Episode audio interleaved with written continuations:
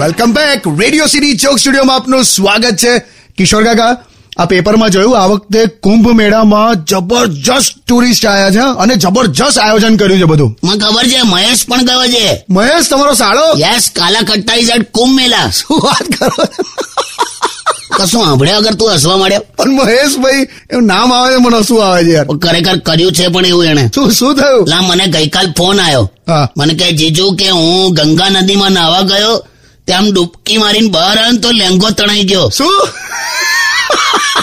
સડસડાટ લેંગો જતો રહ્યો લા પછી પછી તો ત્યાં કોઈક ટુરિસ્ટ હતું ને એને ત્યાં એણે બૂમ પાડી કે સાહેબ જો અડધો નાતા નાતા બૂમ પાડી કે ભાઈ આવું થયું છે મેં ડૂબકી મારવા ગયો બહાર આવ્યો તો લેંગો તણાઈ ગયો છે અને હવે કશું પહેર્યું નથી મેં તો શું કરું શેટ તે પેલા ટુરિસ્ટે એને સલાહ આપી કે એક કામ કર ચાર નંબરની ઘાટી છે ને ત્યાંથી બહાર આવતો રે ચાર નંબરની ઘાટી એટલે ત્યાં એટલે ત્યાં કેવું એટલે ત્યાં કોઈ હોતું નથી એવું ના એ ઘાટી નાગા બાવાઓ માટે રિઝર્વડ હોય છે ખરેખર લા એટલે કેવું ત્યાંથી તમે એવા ને એવા બહાર આવો ને તો નવાઈ ના લાગે યાર બીજી કોઈક જગ્યાથી નીકળો તો તોફાન થઈ જાય દોડા દોડી થઈ જાય ખોટું દિવસે ચામા ચીડિયા દેખાઈ જાય ને એટલે પછી શું થયું તઈથી બહાર આવ્યો ચાર નંબરની ઘાટીમાંથી પછી પછી મને કહે કે જીજુ બધું સેટ થઈ ગયું કે એમ પછી કપડાં વપડા પહેર્યા એમણે પહેર્યા તો ખરા પાછો મને શું કે ખબર છે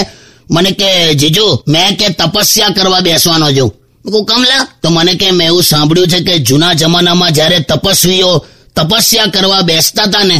ત્યારે અપ્સરાઓ આવતી હતી ને એમનું તપસ્યા ભંગ કરતી હતી લો બોલો મેં કીધું મહેશ આ બધી જૂની વાતો છે તું સીધો સીધો આવતો રે આ જમાનામાં બાવા બનવું એટલું સહેલું નથી મેં કીધું તું જીવનમાં કામ એવા કર કે તું ટીવી પર આવી શકે સીસીટીવી માં નહીં stadium with Kishore Kaka only on radio city ninety one